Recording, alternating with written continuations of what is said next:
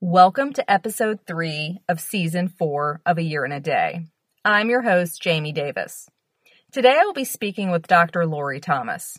Dr. Thomas is the Director of Forensic Services at Wynns Family Psychology, a child and adolescent psychology practice located in North Carolina with offices in Cary and North Raleigh.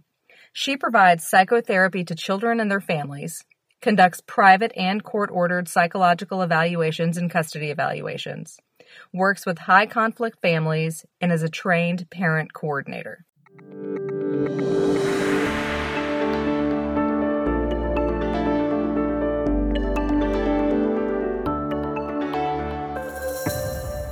Hi, Lori. Thanks for joining me today. Hi, Jaime. Thanks for having me. Tell our listeners a little bit about your practice. Um, I work with a group of clinicians at Wynns Family Psychology. The main office is located, we have main offices located in Cary, and the practice has satellite offices in Raleigh and Greensboro. I currently provide services to individuals and families through our Cary and Raleigh office.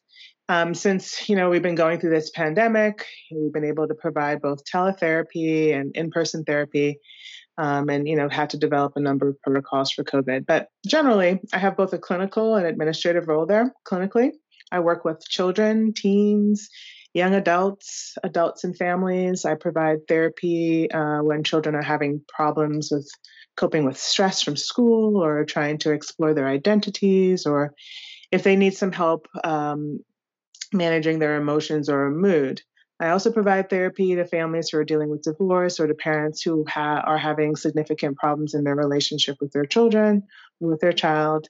I conduct assessments or evaluations for individuals who are involved in the court, and there's some concern about their mental health or how their mental health may be impacting their daily lives or their ability to parent administratively i because of my background in law i provide some internal training and support to our clinicians when aspects of their practice intersect with the law. And most often in in in our case it would be you know they receive a subpoena uh, or something or some request um, to provide records or something like that. And so i also help uh, develop uh, our forensic services for the practice. So that's sort of a long overview of or a big overview of what we we do there or what I do there at Wynns Family Psychology. Well, that's great. You sound um, exactly like the person that I want to be talking to about this topic today. Um, since the theme of this season of the podcast is not only surviving your separation, but learning how to thrive through the process, I thought it would be helpful to hear from a child psychologist about how we can help our children do more than just survive their parents' separation. You know, the first step in ensuring that your children are able to thrive during the separation, I would think, is telling them about the separation in an appropriate manner. If a couple knows that they will be separating, when should they plan to tell their children? Well, so I would say that in a broad sense, maybe, you know, they should be thinking somewhere between two or three weeks or so before they plan on making a move, if you will. Um, you know, I, but it's it's also going to depend, Jaime, on the particular characteristics of the child, um, the age of the child, and you know, so much, so sort of how much planning ahead, I, I guess, the parents have prepared. So, I mean, ideally, you know, if you have, you know, a child or, you know, who is able to understand um, more um, complicated parent relationships, you know, you might, and, or, you know, your child may have some particular anxieties or something like that, you're going to want to, you know, give them enough time to be able to process what you're saying um, and also be able to pre- be prepared, you know, for a plan for the next step. So, you know, I would say two weeks, you know, gives parents an opportunity, the child, you know, child opportunity to hear the information and to be able to take it in and, you know, be able to think about, you know, give them enough time to transition to whatever the new plan is that the parents have for, um, you know, the, the future. So, in what situations, if any, do you think that it might be better to tell the children closer to the actual separation date? So, for instance, I suppose if you have a child, um, you know, who's particularly anxious, right, and you may not necessarily have worked out all of the details that the child may have questions about. So, you know, children are generally going to be concerned about what's happening next. You know, who's going to take them to school, um, who's going to pick them up if that was a practice that the parents had. They're going to want to know where they're going to stay and where they're going to want to want to live. And a child who is anxious may have more questions, you know, um, that they need to have answered. And so, if you have a child with a lot of anxiety, you might want to give them a little less time to be able to think about or think through about all the what ifs that they have. Um, and it would also, you know, give them an opportunity to, um, you know, you know, so you hear they hear the information, they have some initial questions, but there's not too long of a waiting period of time before then the next steps happen. So once you have thought through the timing of when to tell them, you know, given the age of your particular child and any, you know, characteristics about your child that may impact the timing. What should parents tell the children about the separation? Well, I think that in general, parents need to be echoing a general theme. And the theme, some key themes. I think the the key themes are listen, you know, your parent, you know, your other parent and I um, have thought about this. We have talked about this together and we have decided that this is something, you know, we may have even tried to work on things, but we've decided that we really need to do this. So you want to keep this as sort of in the child's had an understanding as an adult decision, that this is something that the adults made the decision about, and that it has the reason for those decisions are, are have something to do with the relationship between the adults. The next theme is that it's really not, you know, the the this change does not affect each parent's individual relationship with the child. So you want them to know that nothing that they said or did or any behavior that they had they had is responsible for the parents deciding that they need to make this change to the family to get separated or divorced. Because I think that children, especially um, in, during certainly certain developmental ages, you know, take on a lot of responsibility for things that happen. And so parents need to, they may have to say it many times that this is not related to the child. There's no fault of the child's why this is happening. The other theme that parents need to consider when giving, you know, their children information about the separation and divorce is that you know, neither parent is to blame. Now, that can be really challenging if the reason for the separation, you know, was maybe instituted by one parent, you know, and not the other. And maybe one parent wants it and the other parent does not. But regardless, again, the reasons for the separation is, is related to aspects of the adult relationship. And so as much as they can, parents need to try to limit that information, you know, being presented to the children. So they need to, you know, hopefully get together um, beforehand if, you know, if they have, if they're in that phase of the relationship where they can, and at least work out what they're going to say to the children, their children so that they're as best as they can as adults try not to communicate blame across each other. And then they also need to communicate that you know they have a plan that they have talked about it they are they've considered their children's needs and that they have a plan and a way that they're going to move forward and that they're going to be able to share some aspects of that and that you know some of the things that will happen will still be the same. So for example if they already know that you know um, one parent will still pick them up from the child up from school they need to just say you know and so we thought about that and so these are some of the things these are the ways in which we're going to make sure that you still feel like you have what you need from both of us. So those are i would say are the overarching themes that they want to be able to communicate to your child or children Lori, I love that you shared that with our listeners. Um, you mentioned that at certain ages, children can sometimes take on a little bit of the responsibility for the separation. Um, when do you find that that's most likely to occur? Yeah, well, so I think that to a certain extent, children, you know, of all ages can certainly do that, but younger children, uh, who tend to sort of view the world as being, um, you know, controlled by them. You know, they take responsibility for sadness and for happiness and for the feelings of others, and they sort of see themselves as the center of of you know all the things that are happening. So younger children, I would say somewhere maybe seven um, years of age, a little bit younger. You know, as you start to have children who are approaching the preteen and teen years, they have a better sense of, you know, their separation from events and situations that are going on around them. But certainly younger kids tend to, you know, see themselves as the center. And in many ways, parents really work hard to help their children feel like they're the center, that they're cared for, and that, um, you know, they, you know, that their needs are met. And so some of that really is an extension, right, of, of, of the ways that we want our children to feel protected. So, you know, at younger ages, parents, you know, need to be taking care that their children are going to want to think that maybe that tantrum they had or because they were, you know, bad in the morning, so to speak, before they went to school or something that really is unrelated to this more complex parent situation is is is responsible for you know this decision that the parents are making. And so parents need to just kind of be aware and listen out for that and be ready to just reassure the child or their children that you know that this is really between the, the two of them that the parents are the ones that really had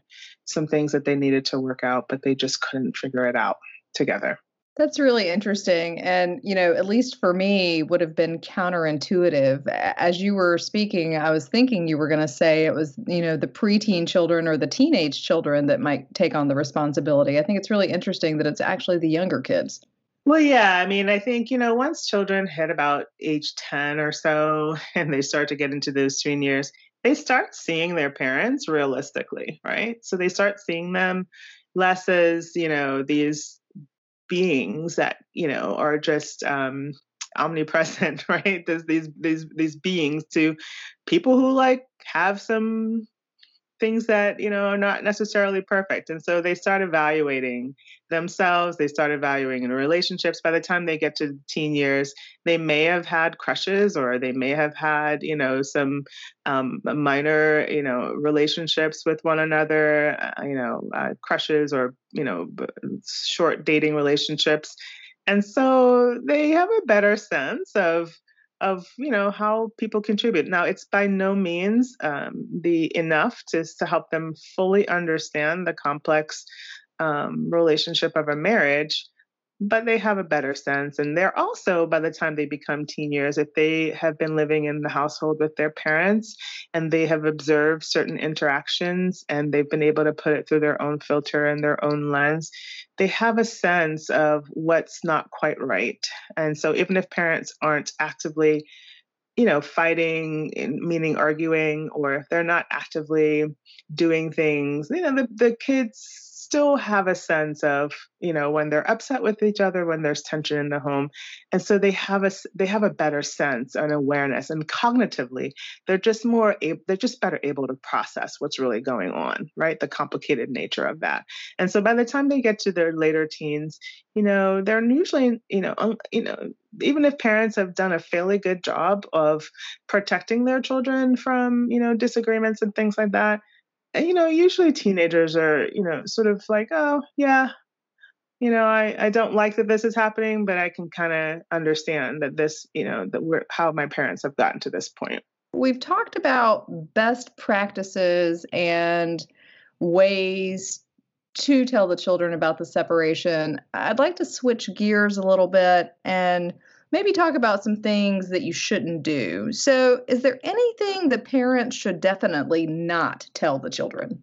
Parents generally, especially if there's a situation where one parent uh, wanted the separation or the divorce and the other parent did not, sometimes parents uh, may want to communicate that in some way to their children. And so, but I think it's really not the greatest idea to uh, let your children know who's to blame for the separation.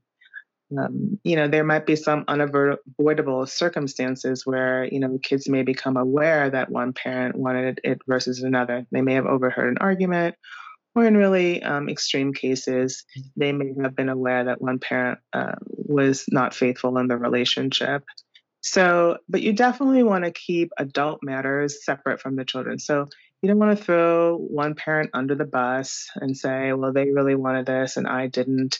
Um, you you don't want to you know go through the details or give them too many details about this complex adult relationship and, and why it went wrong kids may want especially older children and sometimes younger children who are pretty inquisitive and may have um, maybe really cognitively more advanced, they may ask a lot of questions that are are complex and that wants to get and they may want to really understand what happened because it's normal for us to want to know what happened when a situation changes or when something seems broken. But parents need to be guarded and to be careful about giving out too much information because although kids might act like they want the information, once they receive it, they can't unknow it. And then it becomes more of a burden. And sometimes then it really makes them feel as though they need to take alliance or align with one parent over another. And that can be really stressful for children in the long term. So, what about parents who take the position that they don't want to lie to their children? Do you have any tips for them? Well, I just kind of say, you know, while I admire this uh, desire uh, for parents, and I just want to kind of point out that that's probably not quite accurate. You know, we as parents, you do tell your children things that aren't true. And I, you know, I sort of start off with extreme examples where parents may really have their children believing in the Easter Bunny or um, some other kind of societal thing that we have kids believe in that may not necessarily be exactly accurate. And we we do that because we think that it prolongs their childhood and it makes them feel good about things. Um, so I would say that there are ways in which parents always shield their children, and this should be an area in which parents should be shielding their children from because at the end of the day, your child, and so uh, you know, I suppose this primarily applies to biological relationships, but in the ten, kind of a in the case of a biological relationship, the child is is you know part you and part the other parent, right? Even in a non-biological relationship, maybe a child has been adopted or something, mm-hmm. they've come to know and expect, you know, and incorporate the actions or the knowledge or the connection with the other parent, and so you know, telling them the truth about complicated relationships, you know, again, it gets to that place where the child can end up with a loyalty conflict, right? Who should I, whose side should I be on, right? And then over time, it, that becomes much more challenging because now the child who used to have perhaps a relationship in some way with both parents now feels as though they're not, you know, in order to be loyal or to to be with, you know, to be connected to another parent, they need to they they need to you know have a, a, an estranged or a difficult relationship with the other parent. And that's really again in terms of child development and stress that can be really stressful for a child. Yeah i can see where that issue probably comes up a lot if there has been infidelity in the marriage. Um, if there has been infidelity on the part of one of the parents should the kids know? Well that's a tricky one uh, jaime. So you know, often when parents have come to me beforehand, you know, so they may be considering separating and they really just want to have some tips about what to say to their children.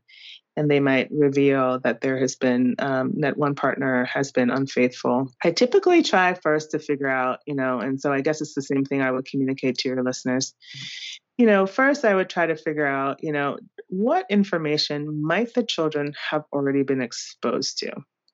Do they have they intercepted have they overheard uh, you know interactions? Has the other parent you know met up with their friend um, and introduced the child you know to this friend of theirs prior to the separation?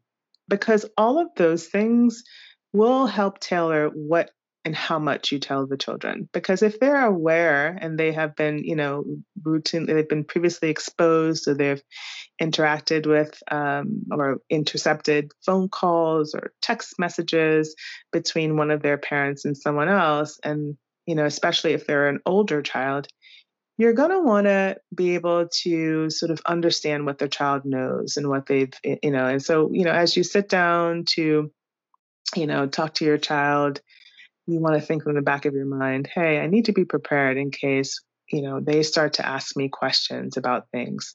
So you know you you you just kind of want to be keep have some some some ideas in your mind about what you want to tell them. And so if there has been some infidelity and you think or you know your partner reveals to you that perhaps there have been some interactions between that other party and the child then you're just going to want to keep again basic information you know we, we've talked about this and and we've decided that we need to move you know we need to separate from each other. This isn't about you you know that we both love you and we both want are still going to be participating and taking care for you. And so then you know you just wait right and then there might be questions. If you listen out for the questions and you listen to the way that the question's being asked, well, you know, is it someone, you know, the children might want to say, is there some, is it someone at fault? Is it so and so's fault? Is it mom's fault? Is it dad's fault? Or in the cases of same parent relationship, you know, same uh, sex relationships, is it mom or mom's fault? And you want to be able to just kind of patiently wait to listen to the questions that you're being asked, to know how much information you want to acknowledge or um, you know sort of confirm because you don't want in the case where a child may have interacted with another parent and and and when they've been in, in faithful unfaithful they may have met the other person as a friend you you certainly don't want to create a crazy making situation where the child has observed things and you would say well no that didn't happen you, you know so you, you just sort of have to tread lightly and that's a real it's a really tricky thing.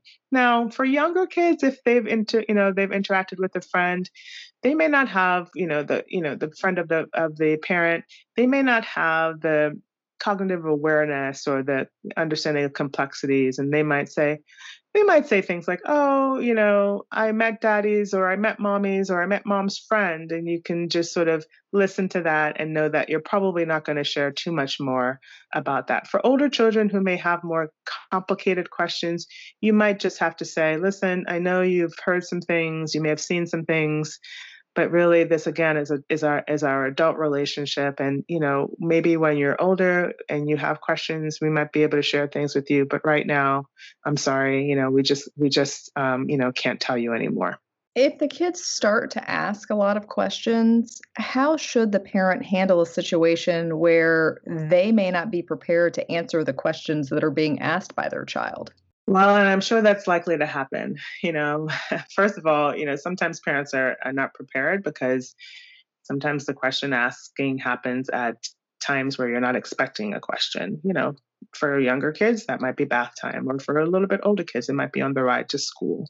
And so you might be, your brain might be focused elsewhere, and you might get a question about the separation or the divorce. And so you may not be prepared. I always tell parents, listen, don't be afraid to say, that's a really good question and i really need to think about it some more right? Or i you know i i'm not sure how to answer that question just right now i need to think about it and then in the interim you can talk to the other parent I'm not sure if you're aware but you know our child is really asking these questions and i'm not really sure how to respond and i don't want to throw you under the bus so how can we both be prepared to answer this question? So you want to be able to just I would say just pause, you know, and say, acknowledge that you've heard the question, acknowledge that you understand that the child really wants to know. If it's one of those things, questions where it's definitely not something you're ever going to answer, you can just say, honey, you know, I really, I know you really want to know the answer to that question. And I wish we could talk about that. But again, remember I said that this, these things were adult issues. And I really, you know, think it's a better idea for your, you know, other parent and I to really handle this and for you to just remain focused on going to school and with your friends and those kinds of things. And then, you know, so that, you know, your, your other parent and I can really handle these things as adults right? So there are a couple of delay things that you want to think. You really do want to consider the question, but don't feel the need to answer the question if you're not prepared for it in that moment, because likely you're going to say some things that are only going to lead to more questions. And the, the reality is, is that you know sometimes the questions um, can be answered narrowly, but you just need more time to think about it. You have provided us with so much great information today. Do you have any other tips for how parents can help their children do more than just survive their parents' separation? Yeah, I mean, I think just, you know, just remember that your kids are just looking to you to try to maintain you know, a level of normalcy just so that they can focus on being a kid, right? So I think the way to help them thrive is I know that usually when this happens, you know, par- parent is getting separated and divorced, it is probably one of the worst moments in your life. And so, you know, just trying to be able to find your own supports and resources so that you can put you know you can express your emotions and have your feelings in those areas. And then when it comes to your children you can just work on just reassuring them that although this major change has happened that you're here for them that you're still going to be able to meet their needs in whatever ways they need to and that for the most part they're going to be able to still do a lot of the things that they're going to do. Now you know sometimes you may have to you know measure that a little bit because especially in the cases of, of separation or divorce maybe one parent's financial situation might change significantly. And so maybe some of the items or the things that were freely given in the past may not be able to be accessible to children. So in that case you just want to let them know hey you know we're still going to be able to do and you talk about all of those things that are more bonding things and less of the things that are focused on material. So you will say we're still going to be able i'm still going to be able to you know tuck you in uh, you know uh, or i'm still going to be able we're still going to be able to go to get um, ice cream together or we're still going to be able to hang out at the park together. And so you want to focus on those things that are going to remain stable the things that are re- that are that involve the relationship between you and your child Lori, thank you for sharing your expertise with us today. It's time for the final four. This season, um, I will be asking each guest the same final four questions so that our listeners can get to know them um, a little more personally. So, the first question is What are your self care go tos? Oh, that's a really good one, especially in these pandemic times. Well, so walking is something that I do quite frequently. It is my go to. I have a dog and who loves to be out in the outdoors and walking. So, because of her, I get to uh, do walks you know, a couple of times a day. And I really like walking in the morning and at dusk because uh, to me, that's where nature appears to be its most beautiful. And so uh, those are the things that I like to do.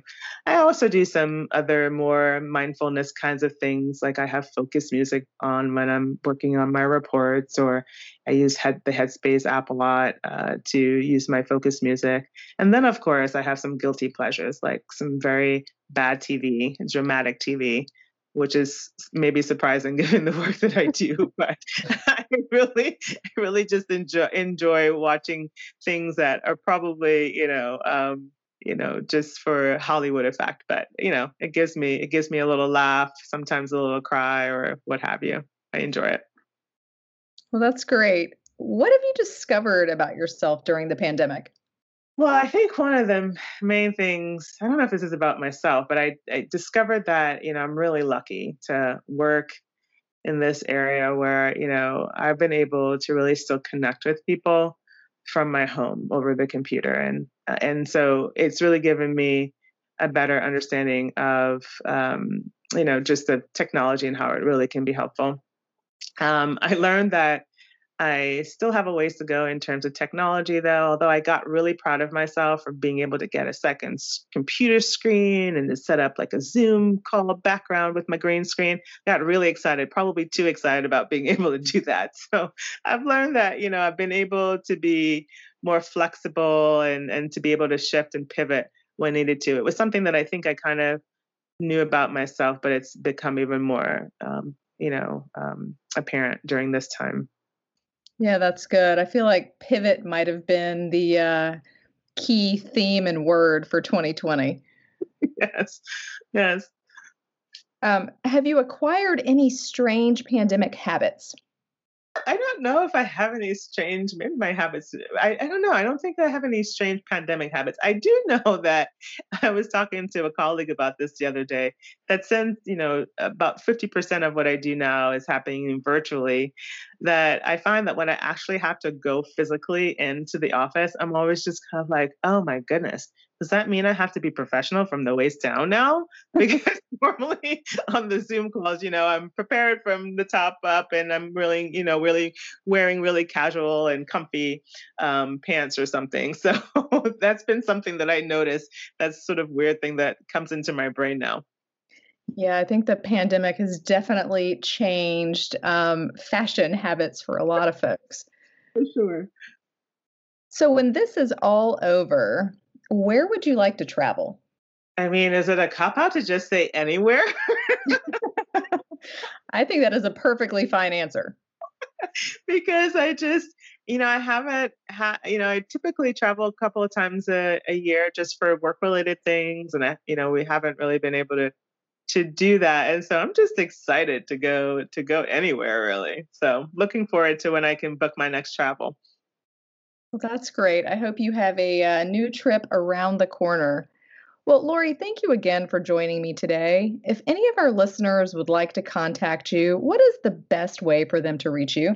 Well, I suppose if they're seeking services, they should call the main office at Wynns Family Psychology, um, and that number would be 919 467 7777. And that's 919 467 7777. And there they can uh, talk to one of our administrators who can certainly uh, reach out and get in touch with me and, um, you know, uh, hopefully make the connection. I hope you all found this episode of A Year in a Day to be helpful. If you have any questions or comments, I would love to hear from you. You can email me at jdavis at divorcestough.com. As a reminder, while in my role as a lawyer, my job is to give folks legal advice. The purpose of this podcast is not to do that.